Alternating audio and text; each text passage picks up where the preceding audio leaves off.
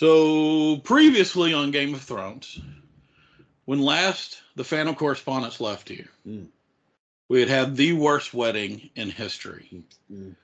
Well, at that at this point, Yeah, well, you're right. You're right. You're right. You're right. At this point, uh, up up this point, and of the worst wedding in history, moving into our second part where we're going to discuss House of Dragon, uh, episodes six through ten. We decided that we bring in another expert, another famous expert to join myself, Gosh, the Sage, the EIC, Jacob Vance.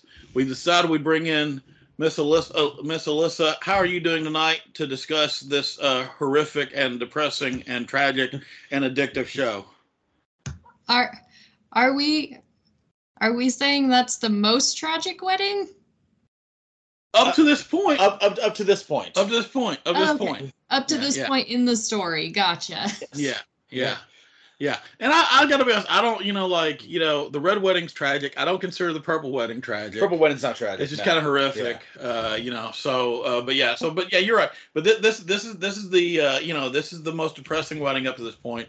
Okay. uh, as as Varys points out to us uh, in uh, in Blackwater, you know the Mhm. bells always bring horror, whether it be invaders or a wedding. Mhm. So uh, a wedding is is typically a horrific thing. Um, but we, we come into this. Uh, we, we brought Alyssa in to to discuss to, to discuss this horrific um, and lovely and depressing and addictive show. I think I'm I think I'm being correct when I use all those adjectives, right? I would oh say yeah. And Al so and I were both like so angry after like the first or second episode when we realized like crap, this is actually really good. Like we did not want to be enjoying it after the last season of Game of Thrones. But yeah, no, it's addictive, especially is definitely the right word to use there. Right. So so actually that brings me to honestly very good segue into my first question. Um, before we dive into too much of the lore, into too much of the you know performances and everything, I do want to ask. I mean, like, have we has Game of Thrones been redeemed? Have we redeemed it, guys? Uh, Alyssa, I'll go with you first. Um I think hard to tell at this point. Like I I need a couple more couple more seasons to be sure. Okay. All right, Jake, what do you think? I think I think from a fan base standpoint, it definitely has because this is this is one of the one of HBO's biggest shows of all time. Like even like I mean it it, it was getting uh renewed for a second season like by the second episode actually by the end of the first episode if I remember correctly Right. because it had so many views already that they were just like, well, we just got to keep going. Um, and I think this came at a really good time for Warner Brothers just in general because of that. Um, from a story standpoint, though, I think I'm a little with Alyssa on this. I think I need just a little bit more. Um, but um, but the thing is, is that it this hooked me the way that the first season did Right. because because I already want to see what's going to happen next, especially after that literally those last two final scenes, which we will I'm assuming get into later. So I don't want to jump right in there. Um, speaking of which, yes, we are jumping right into spoiler territory. I don't know if we said that or not, but, I But mean, yeah, that's that's but- my bad. but also considering it's been it's, It's been like two weeks, I was going to say it's weeks? been like a month. Oh, honestly, we, we we are very behind on Okay. this. Uh, so so yeah, but Well, we, we had originally stated we wanted to kind of wait a bit so that people could have time to watch it. sure. Uh, I don't know if we wanted to wait this long, um, but it worked out well for us, Yeah. I guess. Um, you know, it, it- it's interesting um, when you when you when you look at what this show has done, because there were a lot of people that were wondering, was this show was this a bad idea? You Mhm. know, and I do, and and, and I, I I think the show's been fantastic. But one thing I will say is that what this show, what Rings of Power, what The Witcher, even to an extent, uh, whatever Will of Time Wheel of is Time, trying yes. to do. Mm-hmm. Um, all these shows have been successful to some extent, and it does, I think, prove something. And and maybe it's a good thing, maybe it's a bad thing, um, because you know things can get over overdone some. But I think it has proven that fantasy is a viable genre across the board Sure. and that people want to watch and see this and it's something that you can jump into and tell very hate to use the word adult stories. Let's just say very good stories. You Mhm. know, not very like one dimensional stories. Um, because you know, edgy and dark, gosh. yeah, I know, but like, but I, I'm just saying, you know, like, I, not everything has to be adult. Like, this, like the, the the best parts of this show. Um, I mean, this show is edgy and dark, but like, this the reason this show I think was successful is because um, it tells very very human stories that you want to dive into. Mhm. Uh, you want to know these people and and know their uh, motivations, and you want to follow that. Um, that's the basic thing that like made Game of Thrones successful to begin with. Is you had a bunch of characters that even if you didn't like them, you thought they were interesting, and then by the end of it, they stopped caring about the characters, and that's when it failed. So I'm hoping with this show, uh, knowing, being the one of the three of us that's knowing where this is going, I'm hoping that they keep with that because this one is a character study all the way through. Um, and what I will say, the only thing I will say before we get into theories and things like that, you've already seen instances in every single major character about who these people really are and like both their strengths and their flaws and what that's going to mean for the kingdom. Mhm. Um, so with that in mind, let, us get into it. So, so let's let's talk. So when the big the big big thing in, in in episode six, and I'm not going to go episode by episode, but I do want to talk about children. So children is the big thing. Um, uh, all of a sudden we go from episode five, uh, we have a wedding, and then in episode six we we we have six kids. Ironically, six kids dumped on us Yeah. um, that uh, we're supposed to really know. Excuse me. Important ones being uh, our our boy Aegon, um, who we'll discuss a little more about. Mhm. Uh, our boy Aemond, um, and then uh, actually let, us let, stop there. Let, let, let's let's discuss those two right now. Okay. Okay. So so Aegon Aemond. Okay. Um, have an interest. They're interesting to me because of how different they are. Um, but but let's let's just let's just you know just just in general in general anyone can answer this what do you think of the aegon the conqueror namesake in this show Um, the actor does a very good job in portraying someone totally useless and hateable. why don't you why don't you go go more into that you know uh, about because aegon's character is that he's basically useless and that apparently he knows it uh, so why don't you go more into that uh, miss alyssa Yeah, I mean, I think him knowing it is a big part of the deal there. I mean, he clearly was not part of any of the plots to take the throne. He pretty much just thought, you know, I'm just this prince and I have nothing to do with my life. I'm just here. My dad doesn't really care about me. My mom's a little bit crazy and even she doesn't really like me very much. Um, none of that like excuses any of his behavior, but I think it helps explain it a little bit. You know, he was raised to basically be a spoiled brat who doesn't do much, and that's more or less the way he stays. Um, I think Aemond had a little bit more that he was trying to do and trying to accomplish. You know, he had obviously his struggles there with being the only one without a dragon for a while um, and all of like the inferiority that that brought to the table for him. But yeah as far as Aegon goes like he's not fit to rule. He knows it. He's not trying to be anything that he's not. Um, he's not really giving himself any room for growth and development at all. So he's just kind of stuck in that same spot Yeah, I, I think you know it's it's weird um, how poetic this this is over and over and over again.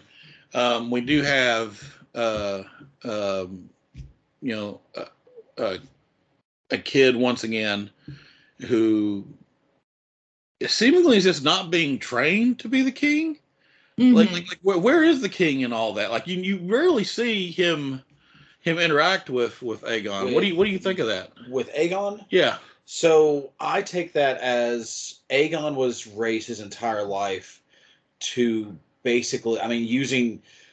I mean, from a from a real life uh, monarchy standpoint, basically he is like the third son of a random duke, and in his mind, I'm never going to be king because Rhaenyra is going to be is going to be queen. Right. So it's never really going to fall to me. So I don't have to do anything. I can literally, I can.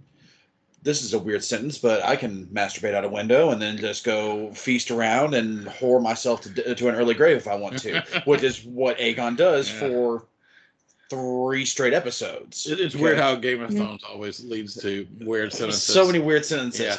Yeah. Um, but he can do that, and he doesn't have to worry about anything until like the moment when his father dies. I think it's actually kind of interesting that he realizes what's happening um, about, about the same time everyone else does, about, Yeah. about the same time that his mother does in a lot of ways. Well, because because very early on, I mean, we have we have Alicent telling him, you know, like you have to present yourself better. You know, you know, you you you know, you're part of this family. She basically says like, you know, you could be king.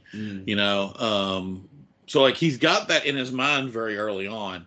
But you would think like even even though even though the throne's passing to Rhaenyra, you would think that uh that the king would want a you know would, would want to have a little I, i'm just saying like it, it, it's interesting because like you, you you have you have two shows um that uh basically ha- start with a king who does not interact with their sons at all Hmm. and we don't know what that has to do you know i mean if, if that could change anything i mean i think joffrey's like born a bad seed Yeah, you know Joffrey's- uh, yeah. the gods flip the coin on that one Yeah.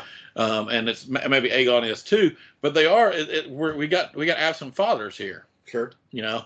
Um, now you now you did you did bring up Aemond. You know, there's a difference, and so Jake, I'll ask you this, like, because like I always get frustrated with Game of Thrones politics. Why not just declare Aemond king? Like like who who who is there going? Aegon needs to be the one to be the king. Like what person is like that guy's Well, gonna do this job? as far as we can tell, like every single person, every single person like on that council even was like, yeah, Aegon kind of sucks. Um, this isn't the best case, but we'll try to work with it. Like you're right. Why not just give it to the one who seems more fit to the role? because one of the things that's about to about to occur is when you have Aegon on the throne, Mhm. you have someone who is um, who a doesn't want to have it, but also b uh, now you've put a you put a guy in charge of a war, Mhm. uh, a rebellion. You've got to put down. I don't understand Aegon who who like I don't has, I don't think we've ever seen Aegon. A, A, A- oh, I'm sorry. Aegon does hold a sword. He beats up a little kid at one point. He yes. Yes. Okay. So that's all we see him do. We see him do. He beats up. Is it Lu- Lucerys? Uh, Maybe it's- or- or- or- or Jacaerys, one, one of the two. yeah. Okay. All right. He beats up a little kid at one point. That's all we see him do. Um, but like we have no idea. Like he he has no martial prowess whatsoever. It No. seems. Um, whereas you've got Aemond, who is like, you know, obviously. I, I'm not even gonna say Aemond's a good person. We're gonna talk way more about him in a second. Okay. But Aemond seems to be wise beyond his years a little bit, Mhm. or he acts more adult. He looks more adult. Sure. He, you know, he's a warrior. He he basically claims a dragon by himself. He, not just a dragon, But Vhagar. Vhagar, the biggest dragon. Um, so like you know, the, these are things that seem to be kingly, whereas you have Aegon, who's just you know like leaving Just his children hanging in out. yeah, and, and like leaving his children in fighting pits, and like he has he has no loyalty to Yeah. anyone. He's like, you know, it, I, it, it it's just weird to me, you know, like that somebody one of those one of those geniuses, like the what Criston Cole genius that he is, isn't standing up and going, I don't know, guys, I'm the only one. You know, all we've heard from Chris Cole is like he's the only one that's fought a war. That's all we've heard from him. Mm. Okay. And as someone who's the only person that's fought a war, this is a Criston Cole uh, hate account, by the way. Uh, as yeah. someone who uh, who has fought a war, why are you not going? And someone who's trained all those guys, all three of those children, why are you not going? Guys, look, this ain't gonna work. We, if, if we're gonna do this thing, we've got to put Aemond in the chair.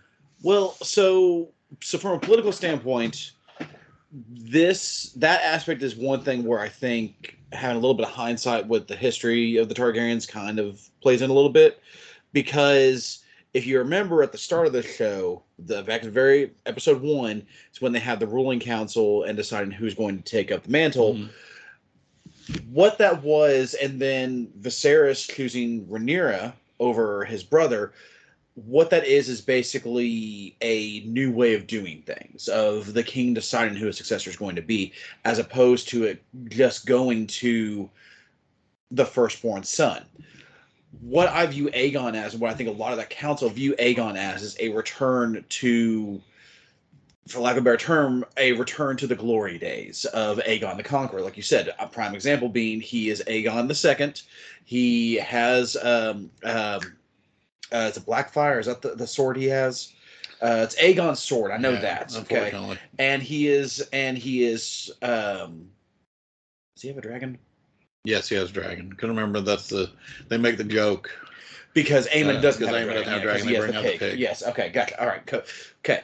Um, we've never seen him on his dragon. I just realized that. Yeah, he probably didn't ride it Um, very much. I'm, I'm assuming he's a very bad dragon. I, are, are you just assuming Aegon's bad at everything? Yeah, I Yeah. am. I mean, I Yeah. think that's a fair assumption. That, I, I, no, Alyssa, is that don't not a think- fair I don't think- assumption? I don't think you're wrong. Uh, uh, Alyssa, a- Aegon's bad at everything, right? Oh, absolutely. Yeah. Um, So it like, too so- so that like his Alyssa- dragon is just too small to ride. You know. I, I don't buy that. No. No. Uh, Alyssa, so like we're already committing treason though. Jake's concept here is that like well, we're trying to go back to an old uh, old way of doing things, even though we're committing treason. So as we're already committing treason, why not just put Aemond on the throne? yeah, I guess that's fair.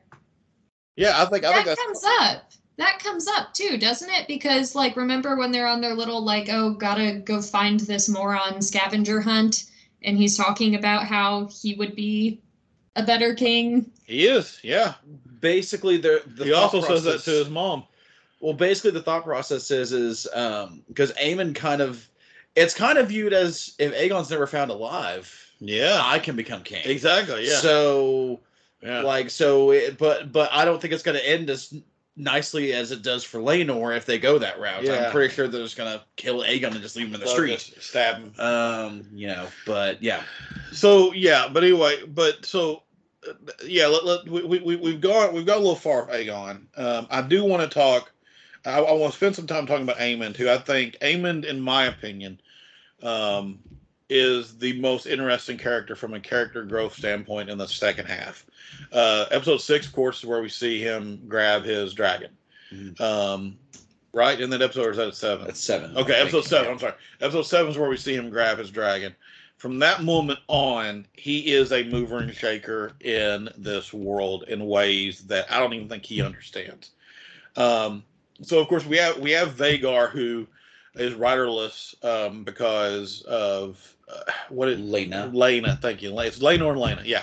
Uh, because Laena has passed away, which was horrific, by the way yeah another like really, really sad. Yeah, just like really just sad and depressing how that went down. Um, but uh, he is riderless, and so uh, uh, Aemond decides to take advantage of that. Uh, or maybe he does. I don't know. It was a very dark episode. I can't episode really. I can't really. I series. can't really tell what's Yeah. happening.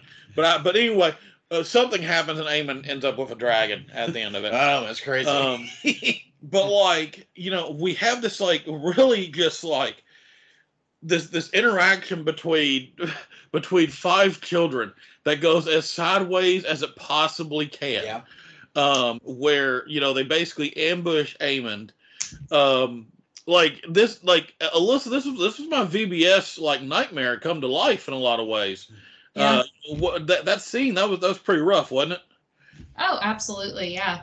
Um, and it's one of those ones where like it's hard to pick a side there too because like I don't know. I right from his first introduction kind of always thought that Aemond was a very sympathetic character. Um I think he had the potential to be a more empathetic and you know genuine character that you would want to like follow and keep up with through the series um and in some ways, like that scene in particular was kind of a turning point there. Um, but at the same time, like, you know, good for him on one hand, like finally able to stand up for himself and take something when he's been kind of ridiculed and picked on. Um, you know, didn't didn't really need to start throwing around the the bastard word and all of that, but at the same time, you know, those little girls just lost their mom and thought, you know, at least you know, at least I'm going to have her dragon and lost that as well. So you see their anger from that standpoint as well. But, but yeah, no, horrible situation. Um, the actual grown-ups in the situation obviously did not help whatsoever. Um, that, yeah, you're right. It went about as poorly as it could have. Yeah, it's it's just one of those, you know, it just goes sideways so quickly you know, to where like you know like Aemond's just tired of him. He picks up a rock, which uh, kind of is like the the underrated part of this.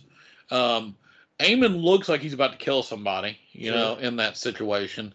Yeah. Uh, which seems to seems to bring out it is Lucerys who cuts eyes out, right? Lucerys who cuts the eyes. Yeah. Lucerys who is on the ground and throws the dirt. Right. Yeah. Yeah. So Little you know, with, exactly. Yeah, itty bitty boy. Okay.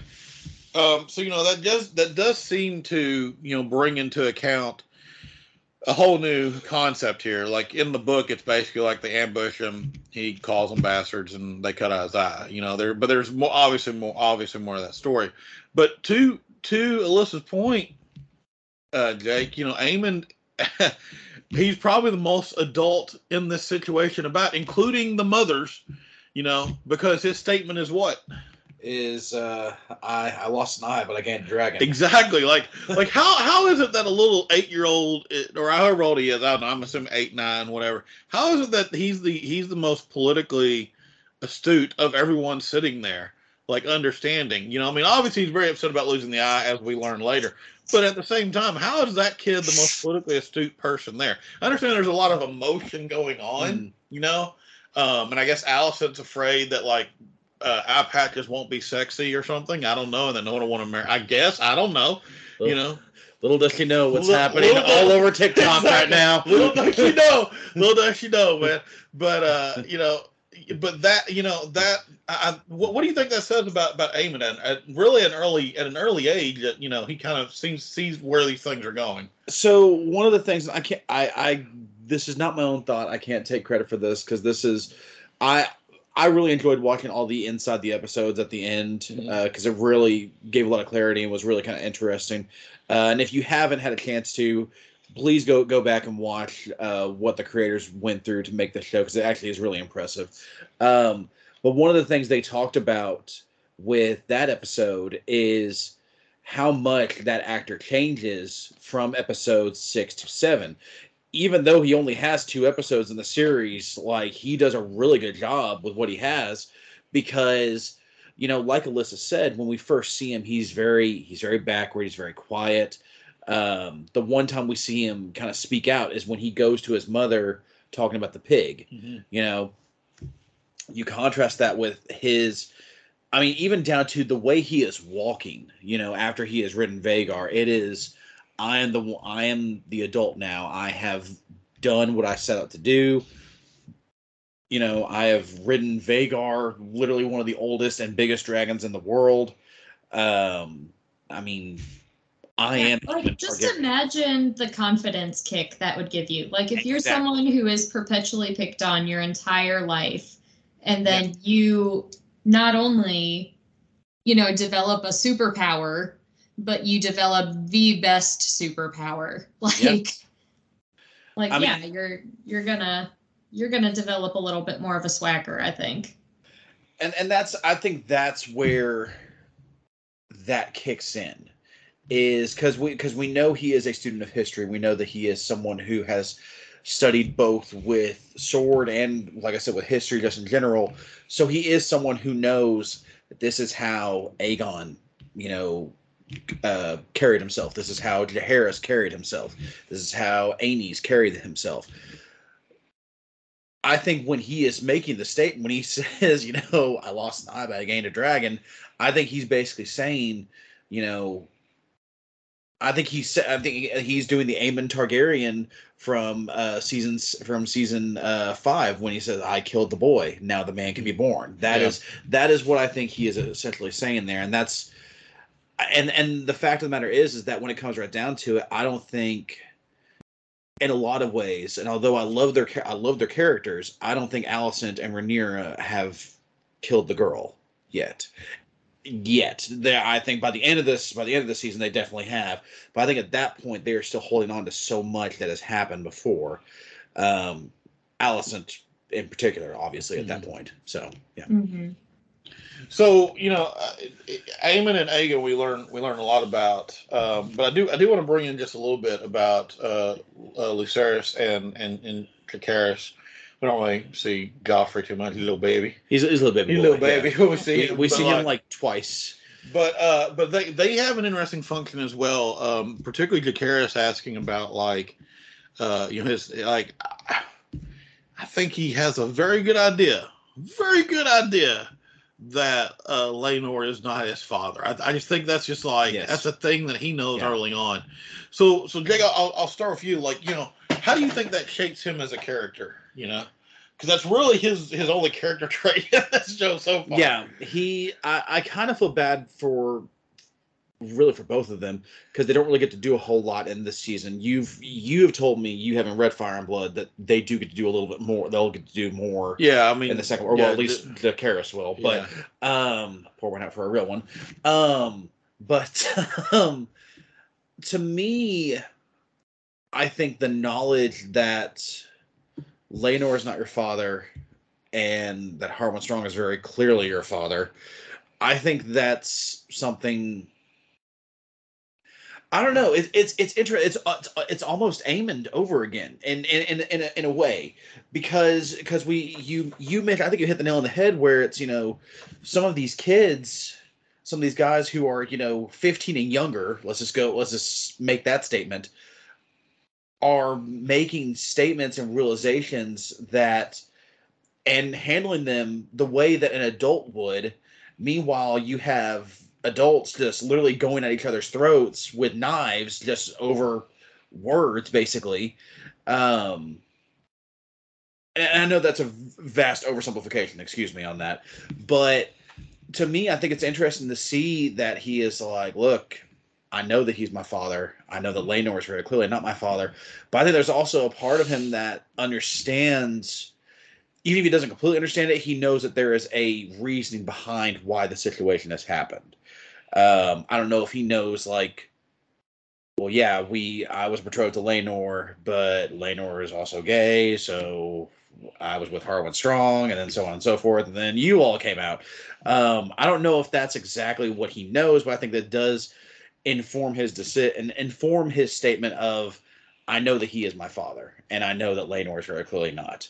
Um, it's it's actually a little more in your face in the show um, because they do make um, all the Velaryons dark skinned. So it's kind of and like silver hair. and silver haired. Every one of them. so so the the the the the the the the dark skin thing is not in the book, but silver hair definitely is. Um, you know, Velaryons, both Velaryons and Targaryens share that Mm, that trace of I guess I guess that's Velaryon DNA, you Yeah. know, where the the silver, the really white hair.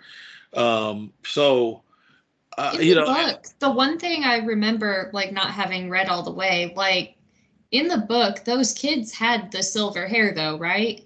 no, no, Did they not? no, it's very. I mean, like in the book, it's like it's pretty clear. I mean, that's Gotcha. It's pretty clear Okay. who they belong to. I mean, because like because that's the you know I mean that's the the joke of the strong strong boys. strong boys. Yeah. You know, like I mean, they look like Harwin. Um, you know, Harwin's. Uh, you know, Harwin's. Harwin's DNA apparently is very strong and uh, strong enough to overcome Velaryon, I guess. And so, like, he's a you know, and so now in in the book, I mean, they look. Uh, they, they look like that, and and and that's you know you you had brought that up, you know, like uh, you know, Alyssa, you, you kind of you you had brought that up with me one time, uh, just in kind of a, in a one of our conversations we had, you know, about how like that's got to be frustrating uh, for the unfortunately the other side, you know, uh, right. This is very clearly in your face, you know, like you know, like there there are three brown haired boys in our in our group of white haired people, you know, uh, you know, Yeah. and, and like you know, it just just very frustrating uh, uh, how frustrating that is. Um, but let's talk talk, uh, talk a little bit about that and talk about maybe the the other side of perspective because here's the thing: the show places them, the show places them basically as in a in a really sympathetic light as they should be. Um, and I think, and I, you know, I think the show has done a pretty good job of like, you know, coming down pretty squarely in the middle here. Um, but at the same time, I have there's there's a lot of people are like, why does Alicent care so much? Um, so Alyssa, explain why why did why do you think that that bothers them so much? Because she's been gaslit for 15 years. like, I don't know. I'd be furious too. And add in the fact that she has her dad and uh friggin' foot creep guy, Larys, that's his name, both Yeah. whispering in her ear, telling her, like, you know, everyone knows that these aren't real Targaryens, which also is kind of nonsense because it doesn't really matter who their dad is. Like they're inheriting that Targaryen line through their mother. Like they very clearly came out of her. So I don't know why everyone gets hung up on the um who the father is. Like that shouldn't matter for secession of the throne, but that's patriarchy at work. Um Yeah, fair. But yeah, so not only is she like seeing something that's clearly there and being told, no, you're wrong for an extended period of time, um, she also has very untrustworthy, slimy people who she's surrounded herself with who are telling her, like, you know, you're right about this. And also, it causes a direct threat to your family and your kids because once everyone else comes out and acknowledges that those aren't real heirs, they're going to be gunning for your kids who are, you know, clearly actual Targaryen descendants. Um, so I think it's a combination of just like those years and years of built up frustration and also genuine fear. Yeah, I think I think you're you're onto something there, and, it's it's just a very, it, it's really interesting because, um, you know, I, I, I do want to move on to to Viserys here, um, before we before we really talk about the the the main four movers and shakers here. Uh, but I do want I do want to move on to Viserys a bit because I think you know I think Viserys he's not stupid. I think he knows. I think he understands what has happened here. Um, I think he understands even you know I, you know I, and, and of course he he's getting he's getting all this information because of how how Laenor just ends up leaving. Uh, that like you know maybe he's always been scared that Daemon's going to seize try to seize power. Um, you know, although I don't know, I don't know what Daemon would actually do with the power if he had it. Um, you know, he's he is literally the dog chasing Chasing a car. cars, yeah. Um, but um, but there there is there is this fear. Uh, I think Viserys has of like what would what's going to happen when the two sides of the family, if they can't, you know, come together. Um, and so like you know, to me, Viserys. By the way, I said this in the first one. Uh, Paddy Considine for all of the Emmys um, because he is the he just he he breathes so much life into a role that is literally about dying Yeah. that it's it's really amazing. Um, but but Viserys's uh, perspective here, you know, I think is interesting of trying to stay in the middle. But I think it's interesting because here's here's the genius of that character. Other than Criston Cole, we might disagree. I'm gonna ask about Daemon later. Other than Criston Cole, it's really hard to find a villain in this thing. And Criston Cole isn't really a villain; he's just stupid. But like, I can't stand him. But like- villain. But but like other other than other than that, it's really hard to find a villain in this series.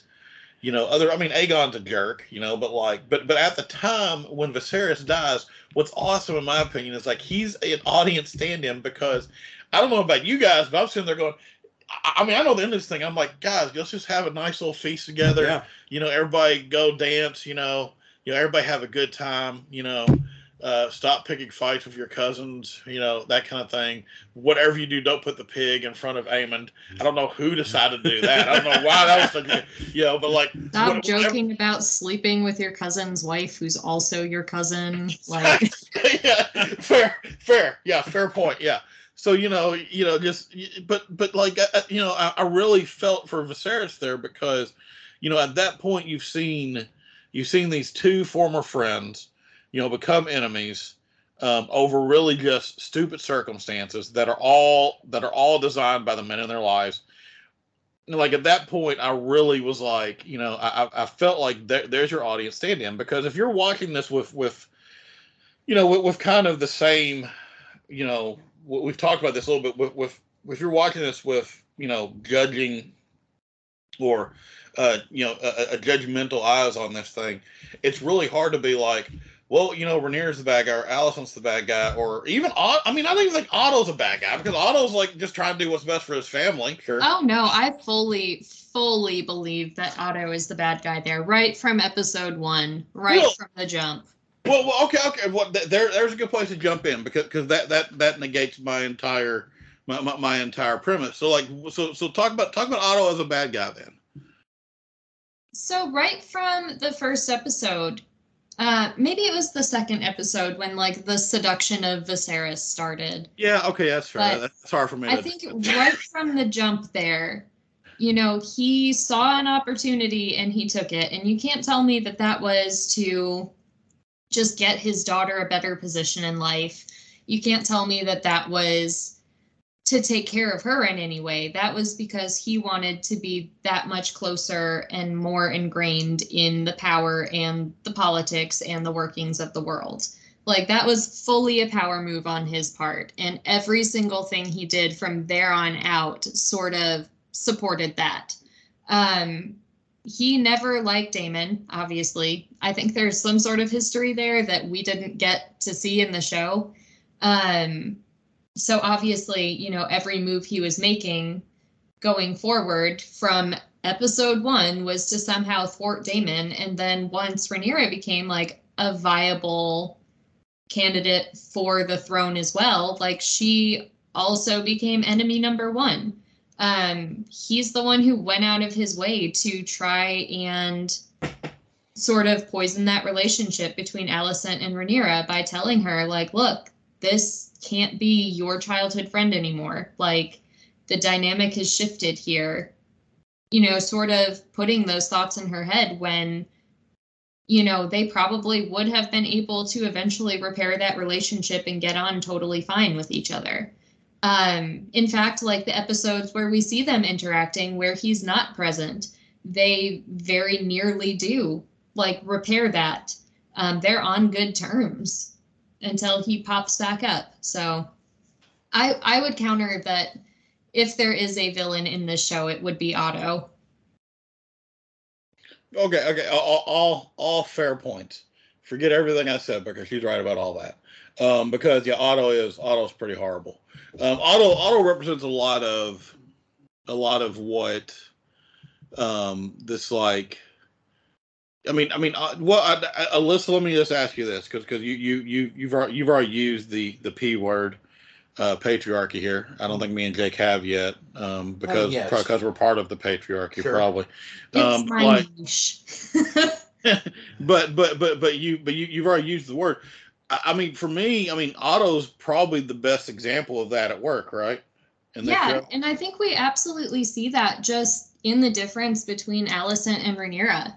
Um, you know, you see two powerful men in the way they raise their daughters, and then you see those beliefs echoed in those daughters. Um, in I think it was the second to last episode or the last one. It's it's been a hot minute. Um, Alicent very clearly says like when talking with Rhaenys, you and I can't take the throne. Like we are not capable of that. All we can do is guide the men who do take it. Meanwhile, you have Rhaenyra, who's you know, nope, I am the queen. I'm I'm the boss. Me, bow down, men. Um, because that's you know what she was trained and raised to do by a father who fully you know believed that she could um and meanwhile with otto and with alicent you see very much like that traditional dynamic. Um you see very much that you know i'm your father and you are going to do as i say. And once you are married to the king you know he is responsible for you. You need to be a good wife to him. Like there's very little encouragement for developing her into a person of her own right. It's only ever, you know, you need to change, adapt, and grow to benefit someone else, whether that be your children, your father, or your husband. So, so yeah, Yeah. that's Yeah. that's that's as a woman who was raised in like a very traditional conservative home like that is what jumped out to me at least from watching that play out over however many episodes Okay, well then, well then, I, I'm gonna move on directly to this then. Okay, and I'm gonna ask Jake first, and I want your opinion, Alyssa. Okay, Daemon Targaryen, hero or villain? Go, Jake. Shit. Yeah. Why? Why? Um. Looking at the character as a whole, I have to I have to consider more of a hero, Interesting. in in my opinion. Okay. Because looking at him as a whole, with the ex- with the except because in my opinion, the one like singular act that he does that is that is uh, uh, that is hard to defend um, is is Ray, is Rhea Royce, his his first wife. Yeah, just straight up Um, murders her. You know, I I'm kind of with. I don't know if that was the intent when he went there. I don't know if what no what was going on. I'm, no, I mean that's what that's what the writer said himself. I'm gonna I'm You gonna know. quote God of War 2. Intent does not matter. Only Uh, that's that's true. That, that's that's fair. Yeah. Um, but of course, you know he does. I mean, he does kill kill her at the end. Um, but the thing is, is that because you, you talked about you talked about character arcs and character development. I think Daemon has as much as Aemond when it comes to from wanting the throne, wanting to get to a position of power as quick as he possibly can, you know, and using any means to get there. To I am with Laena Velaryon. I want to be in Pentos and raise my children, and you know I don't even want to go back for the throne. Okay, and then basically realizes that he needs to attempt to go back. So so so why why does he make that change then? Is it just because Laena dies? What do you think? to me to me it is one because Laena does die, but I think it's also a I think him joining with Rhaenyra is something in the sense of we could literally be the most pow- the most powerful two people in the entirety of Westeros. We could literally call every shot, you know, and that's when they come up with the idea of how to get rid of Laenor. Um, for me, to me, I th- I think I think it's also. I think Rhaenyra, although I think she's very capable, obviously, um, I think she needed her her right hand knight. In my opinion, I think she if she does not have Daemon, everything goes very very differently for her. Not I'm not necessarily saying that she she would have failed or anything like that, but I know that she has. It is way better to have Daemon on her side uh, when it when it comes to the end of this season. Alyssa, I think you would probably have a countering concept. Yes, please. Um, not so much a countering. Honestly, I think it depends on the perspective that you are watching this show from. Because again, like if you are watching this show from the perspective of the High Towers, Daemon is absolutely a villain. Like he is the disgraced brother who was banished and had his title of heir stripped from him and now he's just like this annoying thing that still somehow keeps popping back up um who's ingrained himself so closely with the current heir apparent um that no matter what like he is going to come out on top still um i don't know this is this is going to be a very infuriating infuriating and sort of like in between answer, but I think I see him as definitely more of an anti-hero type. Um he's definitely got that very like chaotic neutral alignment going for him where like for the most part he is going to be acting in his best interests um i think the one foil to that is definitely Rhaenyra. um it was it was like kind of funny and intriguing like watching this show basically blind like going in and not knowing a whole lot about anything that was going to be happening outside of like what you learn from Game of Thrones, like, oh yeah, Targaryens are like super, super inbred. Um, because like right from episode one, we were sitting there watching and I was like, oh Lord, like that is a child. And beyond that, like that is your blood relative. Like, why is there chemistry flying around here? Um, so I think right from the beginning, like there's absolutely supposed to be the indication that there is something deeper and more profound going on between the two of them than just you know standard marriage alliance. Um that said i i don't know. Like i think a lot of his actions are really inexcusable. Um uh i think it kind of brings up the point that comes up in Game of Thrones of like the instability and like the inherent insanity of a lot of the Targaryens because there are definitely moments where you see that come to the surface with him.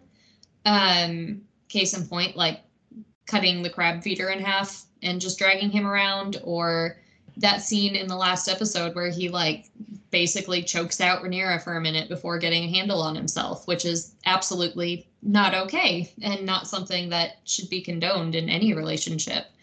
Um, so I I don't know. I think if you are taking the perspective that Rhaenyra is the rightful heir to that throne, then I agree that like having this insane, super powerful warrior with one of the biggest, strongest dragons at your back is absolutely going to benefit you. Um, but that being said, like I I don't know. Like my favorite thing to say through watching this show was like, "Oh boy, new episode. Can't wait to see what atrocities Daemon is going to commit because whether or not you see him as a hero or a villain, he's not a good guy."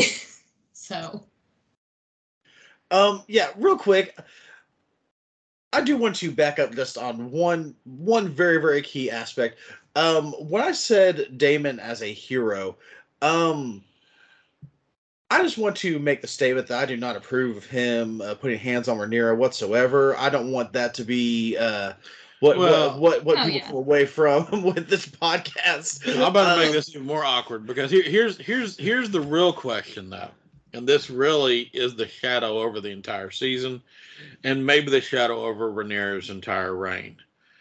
When the woman who directed, I think it's episode four, episode four, Okay. when Daemon takes Rhaenyra into the brothel and all that, the woman who directed that uses in the behind the scenes uses the term abuse on three separate occasions True. describing that. Yeah. And the thing is, like, the reason I think Daemon is is really hard to put a grasp on isn't really because of the atrocities commits or killing his wife or any of that. I mean, those are all bad.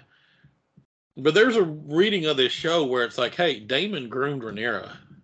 Oh yeah. Get to the point Yeah, where he is.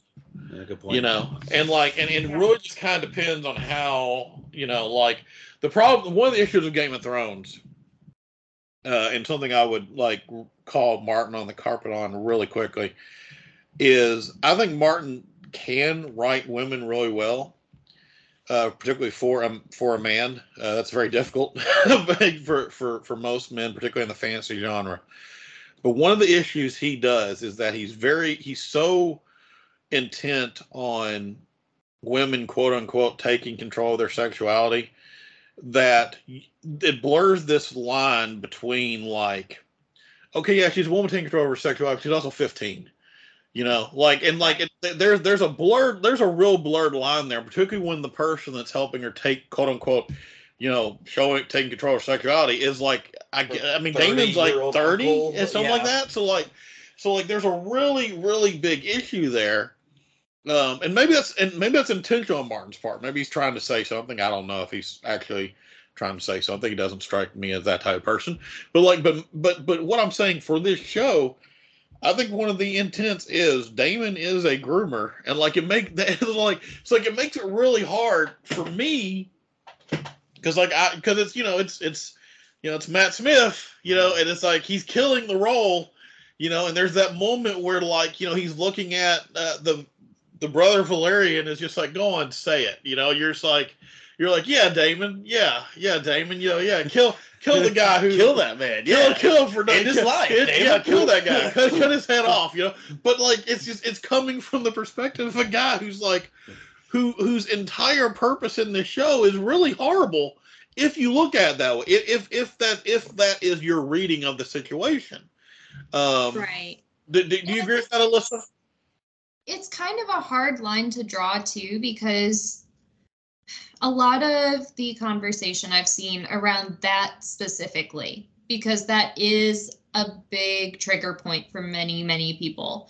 And one of the big sort of discussions I've seen around just the general concept of like consent and age of consent in this universe is that you know obviously it is a fantasy world and fantasy time um it relies pretty heavily on a part of history where people did get married at 12 13 14 years old um, not super regularly but often enough that it made it on record.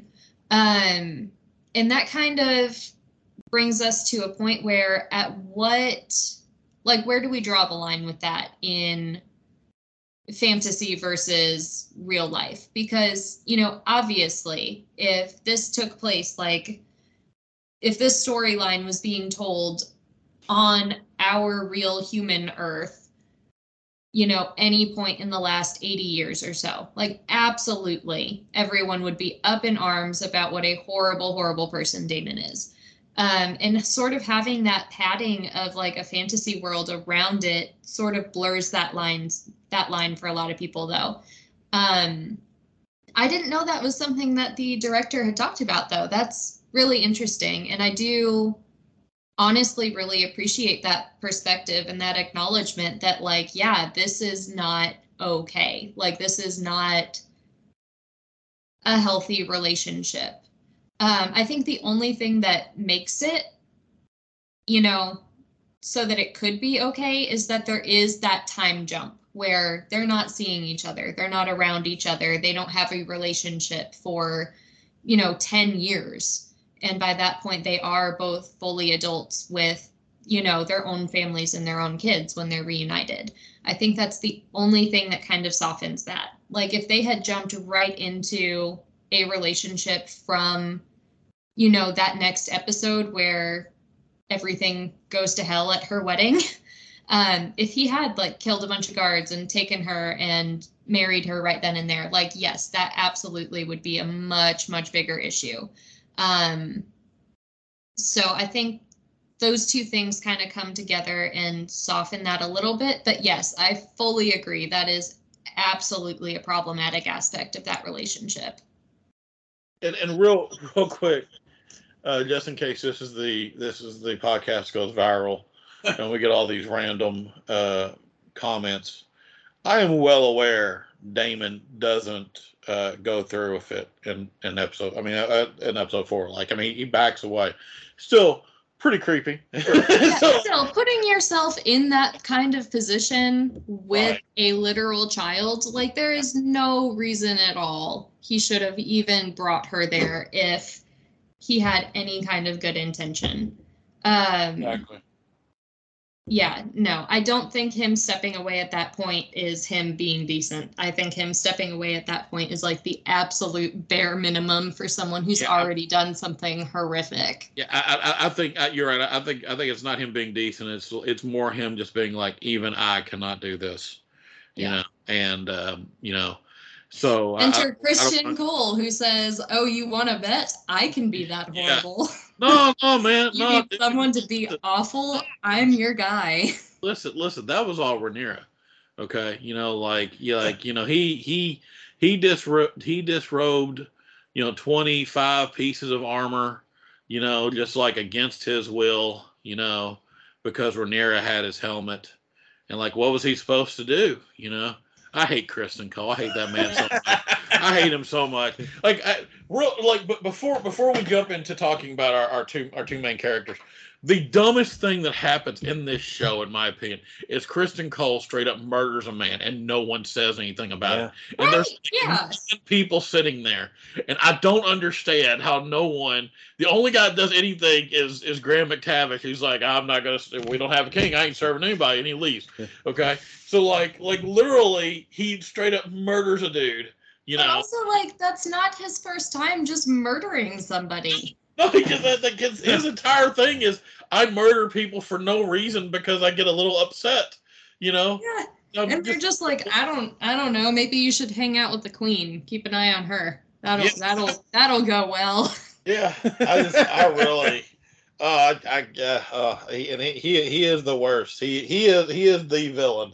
Him, him. I, I'll give you Otto. Him and Otto are the villains of this show. Anyway, moving on. Honestly, like, it's such irony from the first episode where she literally like puts him in the position to be able to be that horrible person. Rhaenyra does. Like, uh, mm, I don't know. I hate him. it's very frustrating. Yes. Um, let, us talk about Rhaenyra and Alicent. Uh, Rhaenyra and Alicent, um, for better or for worse, grow into their roles, roles that are also for better or worse, in my opinion. Um, so Alyssa already kind of brought it brought up Alicent a bit. What's interesting about Alicent? What I thought was really intriguing. It's Olivia Cooke who plays her, right? Yes. Okay. What's interesting about Olivia Cooke is she says she played her as a Trump supporter. Now I don't want to get into a. I don't, really don't want to get into a political thing here. Okay. But I think her concept there is she plays her as someone who is willing to bend her own morality, you know, to justify a bunch of stuff. Mm. Um, you know, what what do you what do you think about that, Jake? Um, I think it. Obvi- oh, by the way, obviously we're in complete agreement that Olivia Cooke uh, has been fantastic. as Oh yes, no, right? there. I, I don't think there's a single bad actor or actress on this Yeah. show. I really don't. Um, even even the people who only had two or three episodes to play their parts of, of the roles, I think they are fantastic. Um, but yes, no, Olivia Cooke has been fantastic as well. Um, her playing her playing her as a as a Trump supporter, her playing her as someone who at best is someone who thought that things were going to go one way then they went vastly different is very very interesting especially for her especially for the last episode. Early or at least excuse me the, the ninth episode the last episode you see her um where and and especially with, with Lara Strong and everything and everything and the, and the Strongs being killed like I, I it's interesting because I, I think there are points and times where she obviously wants to make moves to stay in power, but then she realizes the consequences of those actions. And she kind of has these moments where it's like, do I want to keep going down this road or am I willing to to just let things kind of happen to me? Um, and I think the interesting thing is that she in my and she in my opinion is very much more so to at least the right side of that where it's I want to keep going down this road. I want to keep staying in power and I'm going to work towards that every any way that I can because everything in my life has led up to this. Because we've already we've already talked about, you know, Alyssa's already mentioned, you know, Otto within the second episode being like, yeah, wear the uh, the dress that your your dead mother wore. um, you know, just It like sure did it yeah. for me. Maybe it'll do something for him. I don't know. yeah, exactly. Yeah, exactly. I mean, I mean, where when that's your starting point, Yeah. you know, when that's your that, that, starting that, point. that whole I don't even think Otto's a bad guy take is really is really aging like I mean, same with my It- it- David Wood. it's So you know, aging like milk as this podcast goes along. and then, oof. Okay. I think it's real quick when it comes to a sense of morality. I think I think it's more so like a better way to say that everyone is complex and very interesting. Yeah, this. sure. Yeah, Let, us go let's just go with that. We'll let's take the middle ground as best we can. Um, but no, I, I think when you when you start with that point, when you start with that aspect of her, because I, th- I think they are very intentional in showing her to be as calming and sweet of a presence as she possibly can in the first episode to where within the second episode when she is being told that by her father she almost looks she's pretty mortified as well. But then we go forward into you know her being the one who is there for Rhaenyra um, after her mother passes her being the one who as you said in the first episode understands what Viserys needs you know but then also her realizing all of this could crumble at any moment if Rhaenyra gets in power and then just decides, I don't want any any consequences to the, I I don't want any uh, challenges to the throne. Just throw them all in prison or th- or, or kill them, one of the two. Because the thing is, is that oh yes, Alyssa, I'm sorry. No, sorry. Go ahead. Finish. I thought you were done. No, no, no. I was because the thing is, is you know, we can make the assumption that Rhaenyra would not do that, but the thing is, is that you know, I would not make that assumption. we'll see. I see that, that that's the thing is, is you know, Not in a second would I make that assumption. at certain points throughout the series, I think I would, but you know, like when before episode five, I would say. But the thing is, is like when you contrast that with these guys living in this story, I mean, they can look. I mean, hell, fifty years prior to this, you know, or even, or actually, really sixty years prior to this, you know, we have a brother killing another brother and feeding him to his dragon. You know, like I mean, that's so so the thing is is is like in her mind she is doing things to protect herself as best she can so i kind of i kind of under i understand where alicent's coming from i know that there is there is a lot to be said of like there's a lot of people who are like no alicent's the villain which yeah sure make make your take but make your take all you want but i don't see her as a villain I don't think there's any anything that has happened up to this point in this show where you could definitively go, I'm on that side. sure That's my opinion, True, at least. yeah. You know, uh, unless you just unless you just real. I mean, unless the last scene with Aemond just really swayed you. Um, but like, i want to talk more about that though but yeah, 'cause we'll, that's, we'll yeah. talk about that. But anyway, I don't Uh, want to talk about it. oh, that was so sad. Like that that just hit so hard. They were just they were just little boys. we're, They were just babies. hey, hey, we're gonna get there. Yeah. But uh, Alyssa, you were gonna say something. um well shoot, now I've forgotten because I'm just thinking about little baby dragon and little baby boy. Um um about Alicent though. Oh, yeah, I think one of like the most tragic things about her whole character is that she really is like a victim of herself in a way. Like yes, she has had these controlling manipulative men and like this much much older husband who's honestly just been kind of a burden on her since before she reached adulthood, just influencing her life. But she also kind of gives into the hopelessness of that, if that makes sense. Um, she doesn't really do a whole lot to advocate for herself. Um, she's she's very passive for the most part, except you know in certain instances when it comes to her kids, or it comes to a couple different things that happen. Um, and i think that's what makes her so so tragic is she has the ability and the intelligence to be an extremely powerful ruler. And she just does not take that. Well, the the to your point, one of the interesting things about Alicent, and you know, one of the one of the tragic parts of this, I mean, one of the things that sets this in stone, um, is Alicent is one of the only characters in all of Game of Thrones that you would actively call kind. Like, I mean, I can't think. I mean, like, I mean, Tyrion. Tyrion's, you know, got a got a thing for bastards, Cripples crippled and and broken things. things. You know, I think Jon Snow is a good person uh, who will also hang in a ten year old uh, who absolutely deserve to be hung. I don't care what anyone says, uh, but like.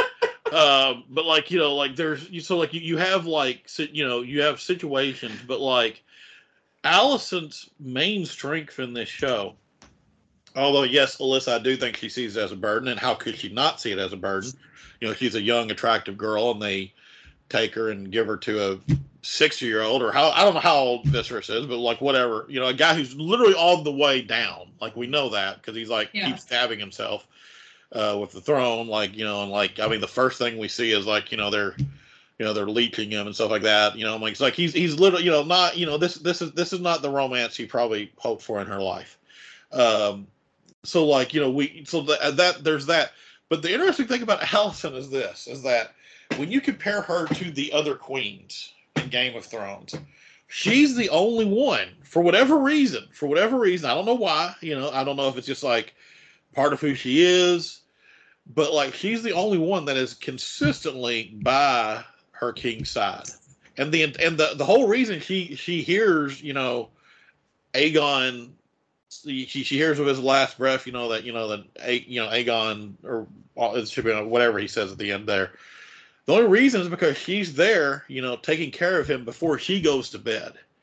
Um, so like, there's something about like with Alicent, like whether good or bad, like the strength of her kindness is really what gives her the power she has. Um, but I do, but there's also a flip to that because because that kindness comes within. You have to stay in this role which is one of the things that Rhaenyra points out to her. Uh, and probably, you know, if we, if we were going to, and I'm going to ask you what, I'm going to ask you guys at the end, like what you think, you know, your all's favorite scenes of the series were. But the scene that will always stand out to me is her with the knife, and Rhaenyra says, "Now they see you for who you are." Because of, you know, he, she's like, "It must have been really hard, you know, to live, you know, live, you know, like you did, but now they see you for who you are." And there's a sense of like, the entire show, Rhaenyra's always had a step up on her because you know Rhaenyra has the ability to be impulsive. Rhaenyra has the ability to go out and do things. Uh, you know, Rhaenyra can chase you know knights or her uncle.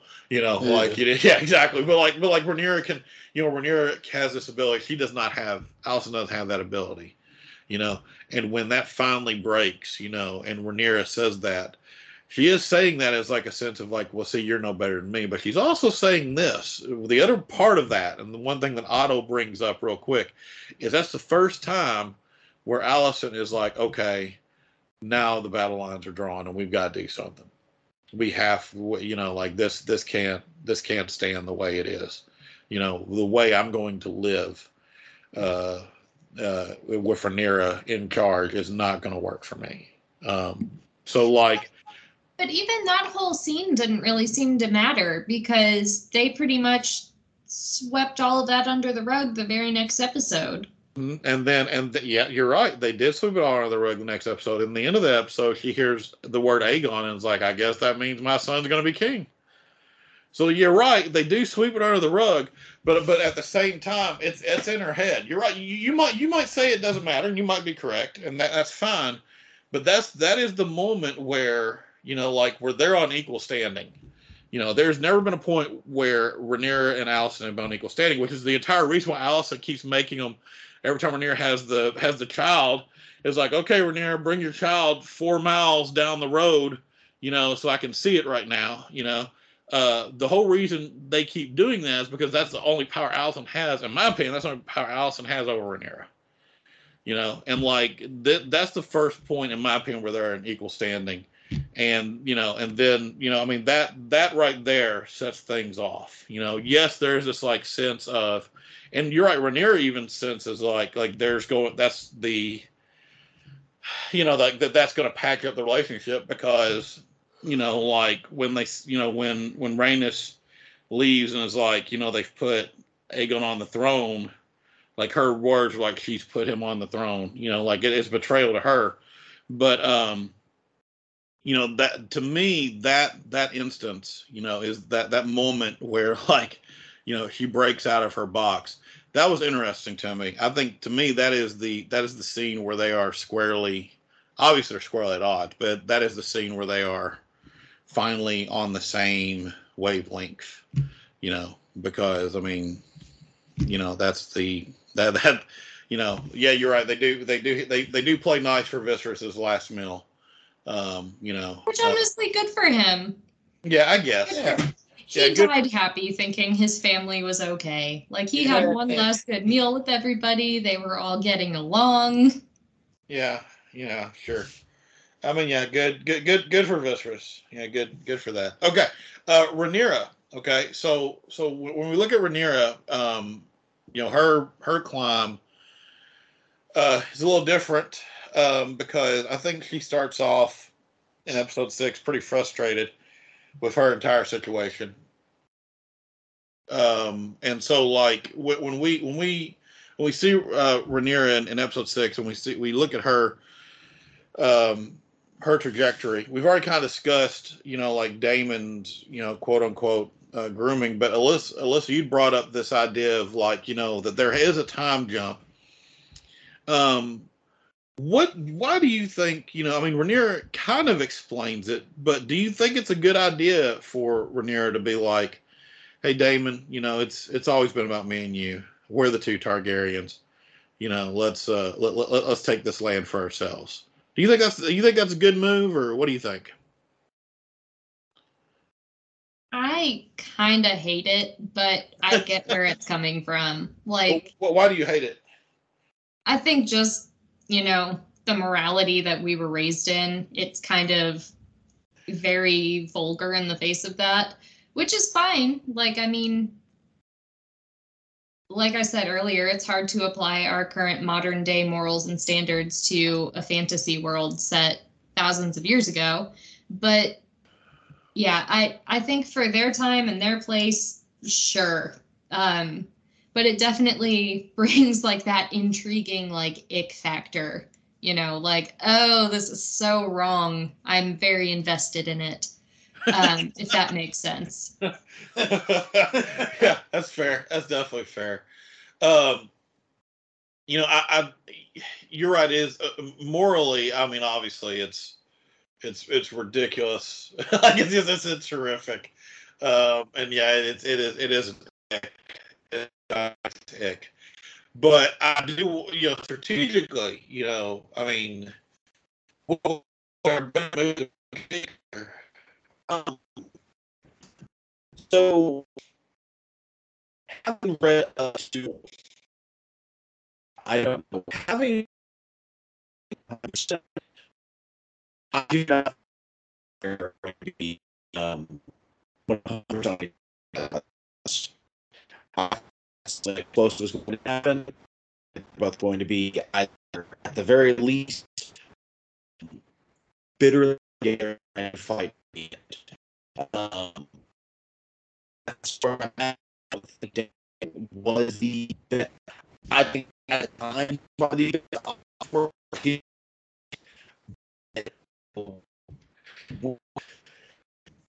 steps in my relationship because that is the whole thing. The moment he, uh, he kind of to go back to war, he Okay, okay, this out. Daemon. Because here he's wrong his wife, he's having a miscarriage. Well, that's so, so strong. From, the moment the table, like, oh, let's go? I mean, here's the thing. To to quote Rhaenys, Rhaenyra is the only one who's holding the country together at this point because Rhaenyra is the only one who is saying we need to wait and be smart about this. Yeah, well, to quote Josh, Rhaenys could ended this whole stupid thing. If you You just know, burn the whole place burned down, all of them down. So, like, burn you the know, place down and have a chance. exactly. So like I'm just so you know I mean I, I, I get where I get where Rhaenys coming from. I guess you know, but like in my opinion, at that point, Rhaenyra does not want to do a pun intended scorched earth policy at this point. Um, at least at that point, I don't know what's going to happen going forward. I mean, obviously, the very last thing that we see is basically Rhaenyra unleashed, pretty much, uh, at least mentally. Um, But at that point, I think she is attempting to try to keep her calm as best she can throughout the throughout the last part of that of that final episode, in my opinion. Um, so I don't know if necessarily Daemon's right in like, hey, we should we should just go and straight up attack them, or if Rhaenyra's right being like we should wait. But also at that point, here's the thing: when Daemon's like we should go to attack them, they have you know maybe what 800 people. They haven't they haven't mustered their army. That's what they bring up. That's the whole point. Is like there's no army mustered at that point. Oh well, yeah. You know. Plus you have all the dragons. They don't have all the dragons. They have eight to three. We, we, we are literally we are literally replaying the scene right now. What are the We three are is Vhagar? we are though? literally replaying the scene right now. Okay, all right. You know, it is it is an, it is an interesting take. You know, because like the, you know, one of the one of the things a little offshoot we can ask here. You know, you know, uh, dragons are the are the nuclear deterrent. You know, in, in this entire thing, right? You know, that's the whole that's the whole point of Vhagar. You know, uh, of, of you know, Otto's like, hey, hey, Aemond was right. You know, he he gained us a dragon. Yeah. You know, um, so that you know that that is that is the strength that the Targaryens have. Um, but you know, you know, Ra- Rhaenyra's kind of hesitancy to go to full out war. You know, um, I do think, excuse me, I do think shows different aspects of her character we haven't really seen before. Um, because Alyssa, if you had been, I mean, you- you would have, you just kind of assume that of the two, the Targaryen would be the one that would want to go to war, right? Yeah, I think of the two, definitely it would be, you know, if I had to guess which one of these is going to go flying in, dragons raising, it would definitely be Rhaenyra. So that But- was a very, like, that switch up was definitely interesting. Yeah, I, there's a there's a complexity to her to her character, um, where you know where she seems to realize her impulse, her impulsive actions, which is ironically after she after she marries Daemon, is when this really starts. But like where she see she seems to think her impulsive actions are probably not what's best for her situation and you know what's best for the realm. Yeah. Um, it's hard when you suddenly realize, like, oh crap, I have to be the responsible one now. Yeah, exactly. And like what's you know what's intriguing, you know, uh, about so like you know Alicent has this naivete to her. Um, you know, like we see that when like you know like when she tells Larys to deal with the Strongs and like you know he kills them.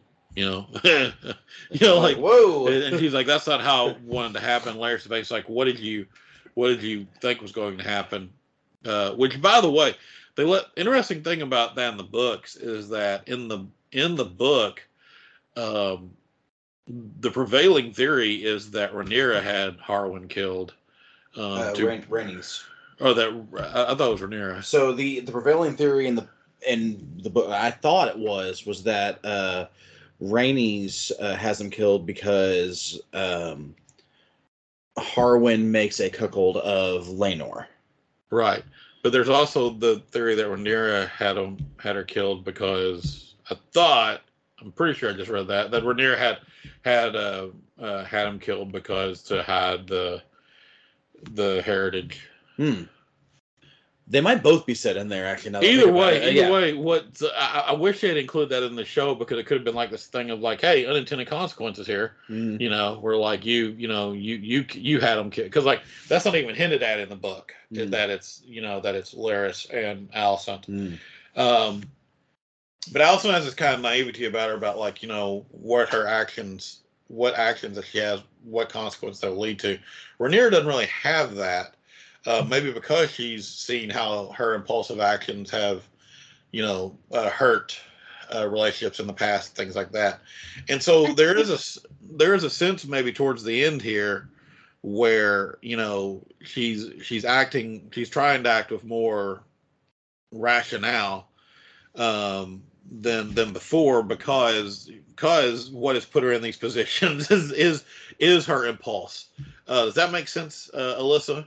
I think so, yes. And I think too, like there's just that kind of shift in perspective because she also has more to lose.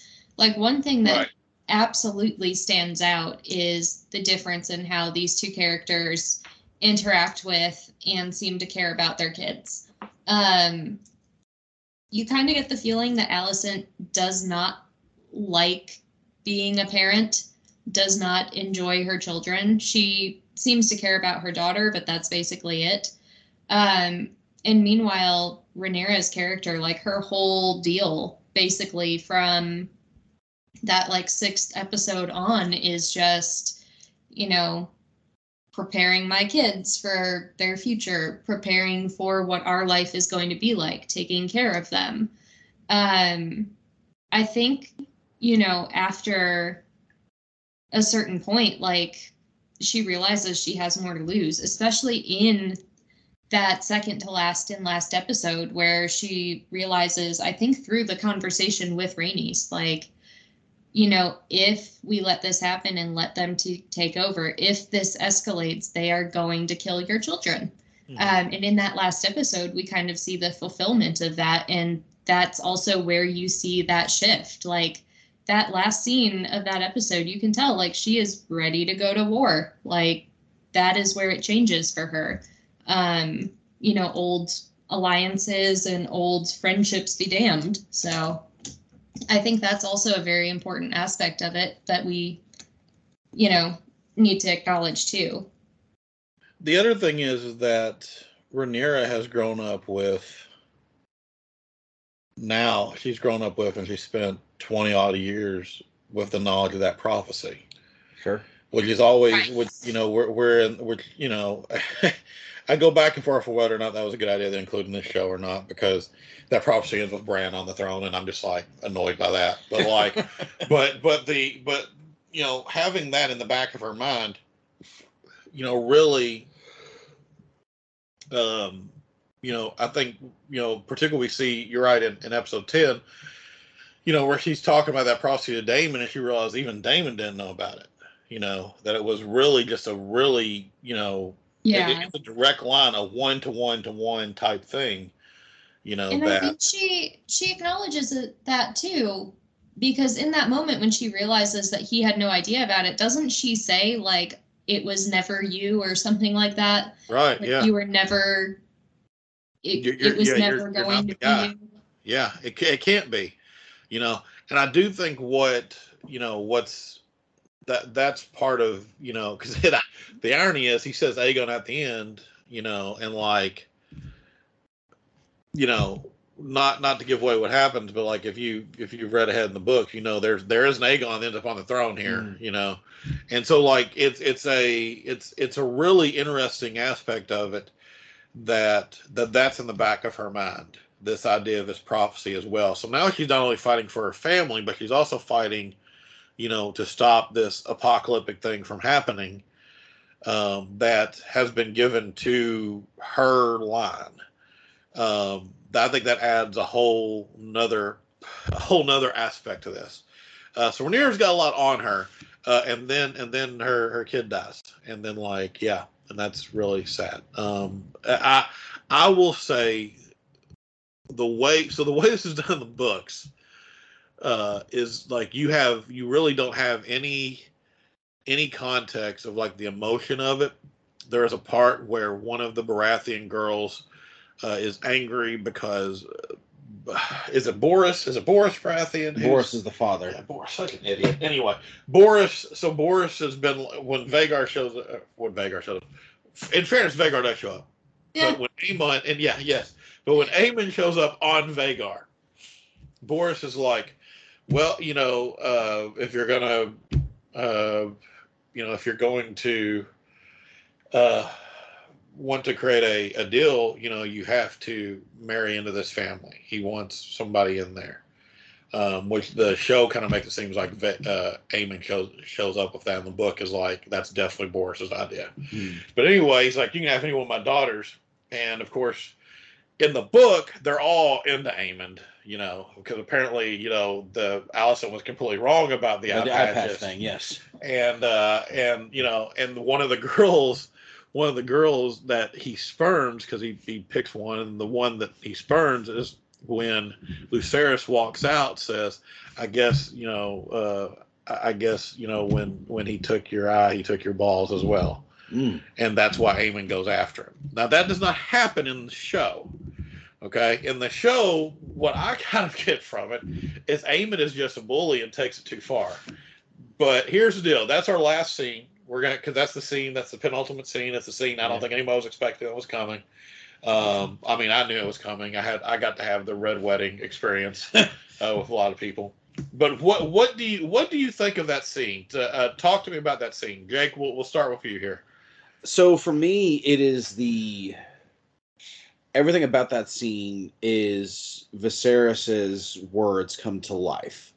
Um, so Viserys in the second episode, first episode, one of the two, um, when he's t- when he's telling Rhaenyra about the prophecy, there's a point where he says something to the effect of the power of the dragon should not have been something that man should have meddled with. Fair, Um, totally fair. and the fact of the matter is, and I think I think the show is intelligent in the way that it changes it. That, by the way, that's the most annoying statement in the whole show because the number one mystery I have is what ha- I, I, I I care more about what happened to Valyria than most people in Valyria care about. and like I want to know why Valyria blew up, and like that that statement when he was just so he just offhandedly is like Mm. they should never mess with dragons in Valyria. Then he just stops. I'm You're like, no, like, I don't no, want to care. I- I don't care about the prophecy where Bran is on the throne. I want to know more about Valyria. Dang it. so anyway, but carry on, Jake. I'm sorry. Um, but to me, I think the show is very intelligent in that, in that it does change that up to where you have Arrax, who is Lucerys's dragon. Um, He's such a cute little baby. he is a cute little baby dragon, but He was a baby. He was a baby. Just a little baby. he, he was just a little baby.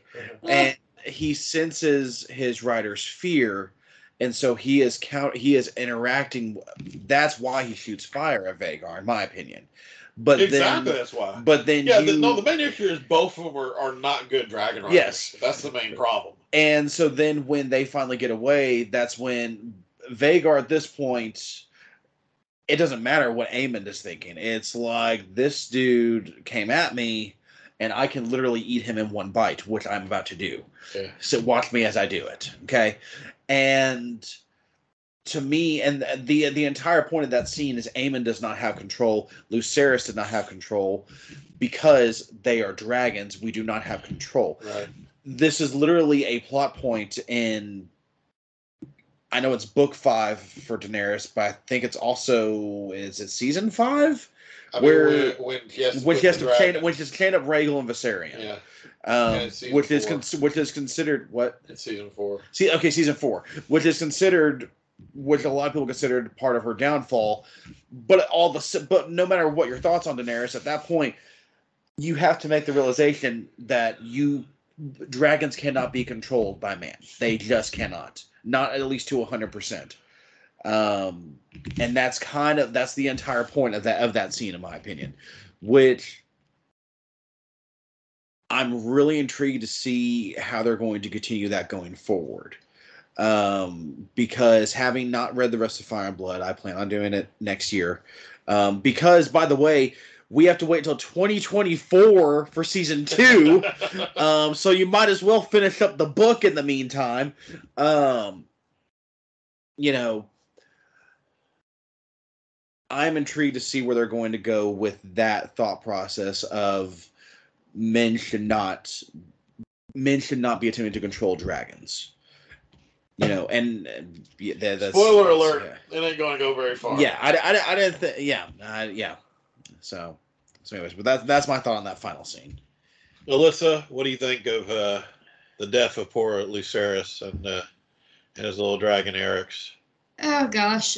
I I knew it was coming.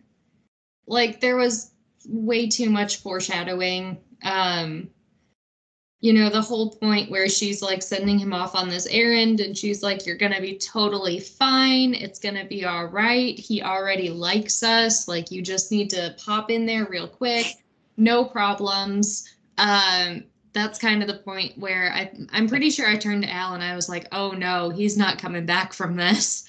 Um, he, yeah, you know, I think they did a good job of showing like his entire trip there getting just like knocked around by the winds. Like he is not a good rider yet. Like he's just a little kid. And you know, his dragon too is not a very good flyer. He's just a little baby dragon. Um and I think that kind of made it so much harder to watch. Like all the way through there was just so much dramatic tension, like so much tension building up. Like you think he's almost in the clear, and then I don't know, like out of everything on that show, that was like the most visceral, like horrible thing to see, in my opinion. Like that was the hardest thing to watch in that show was just that big old chomp. Um yeah.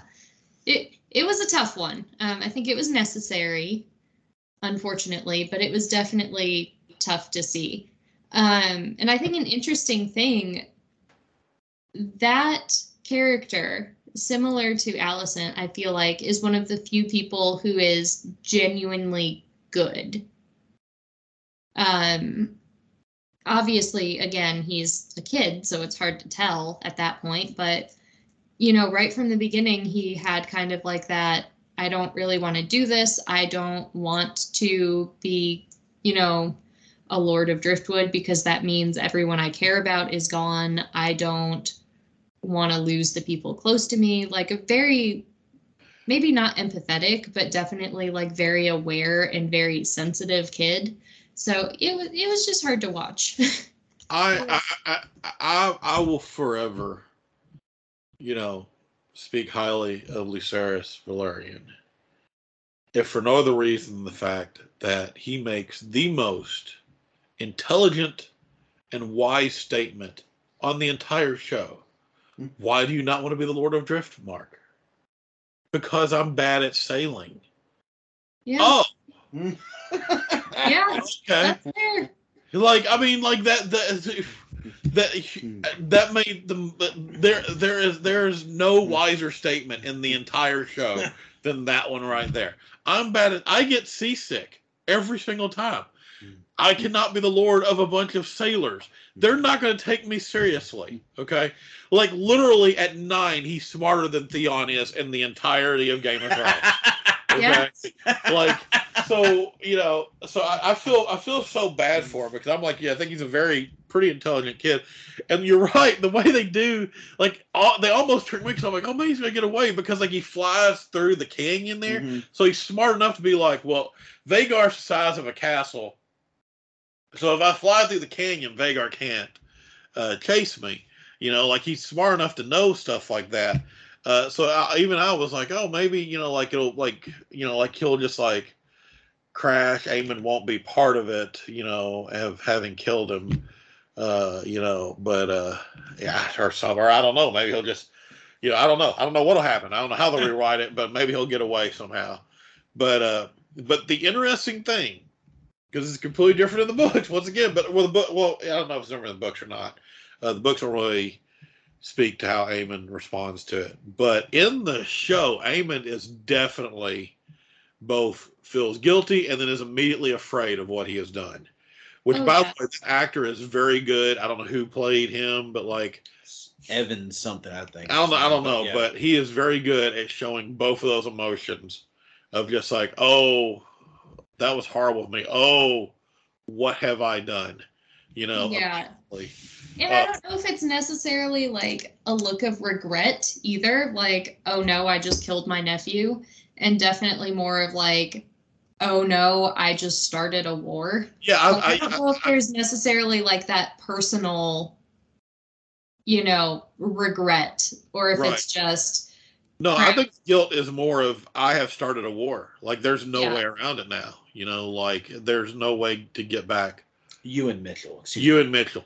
Ewan Mitchell. Uh, I mean, Aemond in the last part of this season, I think, is the standout character. Um, you know, just just yeah. because the one that has probably the he, he's the one that has the most change and uh, you know, and of course, you know, kills a nine year old. So, you know, that's that that would make you stand out. But um but yeah, I, yeah again, like we said in the first episode, like he is to me like the most interesting character in this in this show. Um, just the progression that he goes through from being like this almost like sad sweet kid to, you know, a very skilled and capable and intelligent fighter and you know possible contender for the throne to now being this you know whoops look what i did sorry everybody Right. just that Yeah. progression has been very interesting to watch Yeah, and uh, yeah, and it's it, it's uh, yeah, it's it's it it it it, it, it, it was the the shocker scene. I, I I'm the whole season. I'm wondering, you know, I'm, I'm like, where are they going to end on? You know, I didn't think they'd end on that, Hmm. but that was probably a good place to end. Um, okay, real quick, uh, Jake. So you got two years now Mhm. till the next season. Sure. What are your theories? What do you think? What do you think's happening? What are your predictions? Like I said, I think uh like I said, I think we are uh I I still stand by I think we're gonna see some semblance of an explosion between Daemon and Rhaenyra at one point. Um I'm not sure exactly when it's going to happen or how it's going to happen, but I I'm leaning towards that. Um also, here's the thing.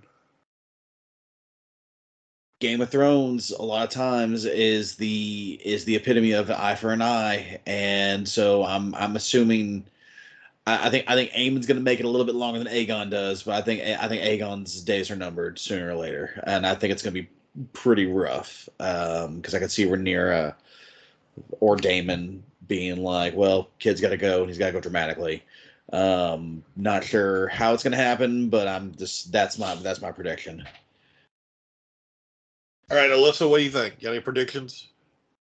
So I had something unintentionally spoiled for me, um, and I don't know how serious of it of a spoiler it is, but someone pointed out that um, Joffrey in one of the first seasons of the Game of Thrones show basically tells you how this is going to end. Well, yeah, yeah. But we don't know for sure one way or the other whether or not that's how it's actually going to all play out. That's true. Um, if you know what I'm talking about, like I don't want to say too much and spoil it, Yeah. but um, yeah, so I think Joffrey that's- spoils the whole series. He does. yeah. So I think that's a possibility. Um, I think first and foremost, though, we're gonna see Rhaenyra like letting Daemon off leash, like letting him just go absolutely feral, and then sort of having to deal with the repercussions of that. Um, Jacob, like you said, I think we're gonna see sort of a falling out there of some sorts um, just her having to contend with the horrors that he brings down. Um, I think also there is going to be some sort of power play there. Um, I don't know, like if we overstated this enough at the beginning, but I really do think that Daemon was very, very intelligent and conniving, and you know probably a little bit evil in his choices with picking her and it wasn't wholly like oh i just love you so much blah blah blah um i think he sees her as someone that he can manipulate and has been manipulating her entire life. Um and i think we're going to have to deal with that as well. Um i hmm, is going to have a rough time. He's he's gonna have a rough time there for a little bit i think. Um i'm not sure one way or the other how it's gonna go. Again like i kind of like that character i don't think killing a small child children counting you know the dragon is very forgivable but i'm very interested to see what he does with that momentum so that that's kind of the wild card on the table i think Yeah, I think uh, Aemond is I, what I will say about spoiling things is uh, you've hit the nail on the head with Aemond and Daemon. Uh, they are they are they are the characters to watch going forward. Uh, yeah, uh, but uh, but yeah. Well, guys. I think that was a, uh, uh, you know, Top scene, what? favorite scene. Oh, uh, right. Yeah. Sorry, Good- I almost good forgot. finale. I, I, I, I Yeah. meant to. I meant to do that before. That. Okay. Yes. Favorite scene from the show. Uh, so for me, I'm gonna, I'm still gonna stick to since we already did the stag, uh, in the first episode. Which, for the record, uh, I would actually like to hear Alyssa's favorite scene from the first five episodes as well as the last Right. five. Well, but if that's your favorite, pick a pick an one from I, this. I was okay. about two. Okay. Okay, because I still I still stand by this. This entire season was Paddy Considine's. Okay, nothing against anyone else who who was who was playing in this. They all did fantastic. But whereas everyone else is building up their characters and setting up for the the forthcoming seasons, Paddy Considine is revealing to you everything that Viserys already is and how he is withering away slowly and tragically, basically. Um, that being said, his final scene in in the throne room, everything from walking walking down the aisle, dropping the the crown, and then Daemon picking it up and helping him up. Which, by the way, you know, was uh, Matt Smith's idea. Matt yes. Smith's idea. Completely. Yep. Yeah. So Matt Smith, uh, that, and that, that's another thing is I did want to talk about that real quick. Uh, so Matt Smith um, had, uh, I don't know necessarily how much of it was just him being like, "Do we have to do this? This has to be part of the show," or if it was just, "Hey, it'd be kind of cool if we did this." Um, apparently, the Crown originally just dropped by accident, and he kept going, and then they were like, "Okay, no, no, no, that works perfect. Let's refilm it," Yeah. and that's what's going to happen. Uh, but the other scene he helped out with was the very last shot of Rhaenyra um, was apparently his idea of how to frame it. Um, with let's have him pull her aside, go to the go to the fireplace, and just focus on her face. Yeah. Um, so and fantastic job to Matt Smith on all accounts because he's not only a fantastic actor, but both of those scenes work so well because of his choices apparently. Um, but no, Paddy Considine just like Viserys's last moment in the throne room to me was just fantastic. Like I said, from even walking up to it, and then I just I love the snide you know comments of of all right the line of succession is settled again you know and then just moving on. Like i just i really like that. Um even to the point where you know you know he's he draws his dagger when the guy calls the children bastards you know Yeah. like he's he's just as ready to defend her as daemon is. Of course daemon's younger and faster and then Yeah. just cuts off half his head with his own with a sword but you know um but but for me you know the the for the for the opening part of the, of the season it's the stag and then for the the his last time on the throne is is my favorite scene from him in the second half and i just i think that both those scenes work so well for who his character is and so for me those are my top two scenes Alyssa, what you got? Honestly, I just love every scene that Rhaenys is in. I love her. I want to be her. She is so cool. Um, I would like to point out that, like, in the midst of everything, in like that last episode where she was being held hostage, basically, and one of the Eric or Eric twins was like, "Hey, let me get you out of here." Um, she is like one of the only ones who showed like actual concern for her dragon. She was like, "No, like, where is she? Is she okay? They didn't kill her, did they?" Um, which I think is very sweet. And I think that's like the first point you really realize, like, this woman owns armor. Like, she is an actual warrior and not just, you know, pretty arm candy to another lord. Like, she is also very powerful in her own right. And I think she's kind of kept that like muted through most of the show. Um, almost like she's more or less like given up after, you know, being declared not queen. Um, so it was really, really cool to get to see that come out. I, I don't know. She's just so cool. I like her so much. So really like any scene that she is either a speaking role or not speaking role in, she just kind of steals that scene. So Yeah, I think uh, you know you said uh, Lucerys and uh, uh, Alicent were were good, but I think I think uh, Rhaenys is a is a very good and strong moral person as well. Um, and I just I kept wishing like that Rhaenyra would pull her aside back. Listen, your son is perfectly fine. He's run off. I know. Or, Like, um, you know, like it's you know, it's the only Like, way we can figure things out that'll make everybody happy. even Uh, if they so, never told her husband, I think she deserved to know that. And yeah, maybe she will. Maybe that'll come up, but I hope so I because know. I think she deserves it.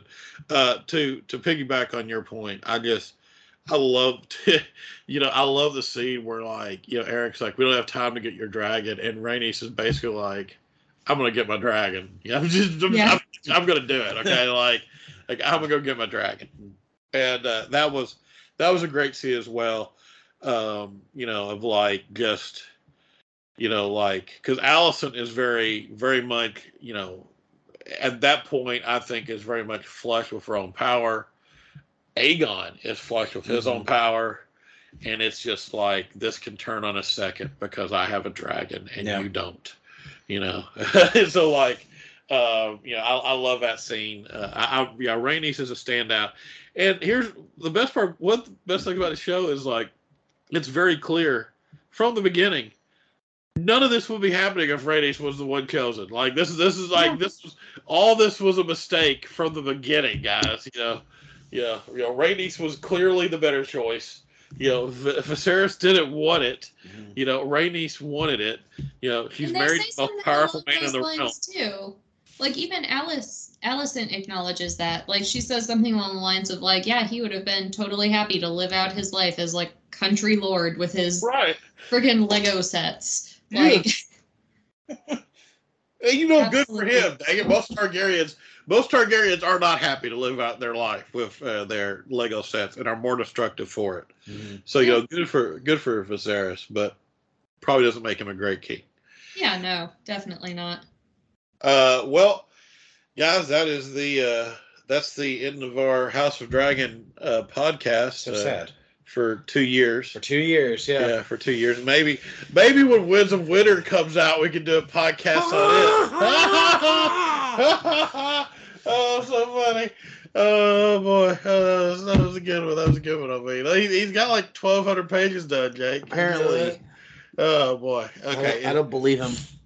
Oh, I believe him. I believe when that thing comes out, it's going to be four thousand pages long. You know, it's it's it's going to be the size of like four Ward pieces. My my hope, my hope, is that he's attempting to finish both books, and then he's gonna release them like six months apart or something that like right? that. Is that That, that, hope that is? is my that's my hope is that that's why it's taking so okay. long. Well, good. Well, Um, well, I, I, I will remind you that Fire and Blood itself is not finished. Oh, uh, that he he you know he still has all of Robert's Rebellion to Yep. do in that series volume two. uh, Volume Two. So there's that as well. So. So yeah, so yeah, George, you know, you gotta gotta get to writing, my man. You know, let's let's do it. But uh, Alyssa, thank you so much for joining us, uh, offering your uh, your well thought out expertise as always. Uh, Jake, Thanks, Thanks Yeah, for inviting me along. absolutely, yeah. Jake, thank you for being here as always, and um, as always, we uh, we will say uh, that Phantom is for everyone except for Criston Cole, Mm-hmm. uh, who is the agreed. worst, Yes, you know, and who doesn't deserve any good things. he does not. So yeah, so, Good night and happy holidays to everyone except Criston Cole. exactly. exactly. But thank you for listening, and uh, yeah, and uh, yeah, go go read some fantasy and support support fantasy authors. Woo. Woo!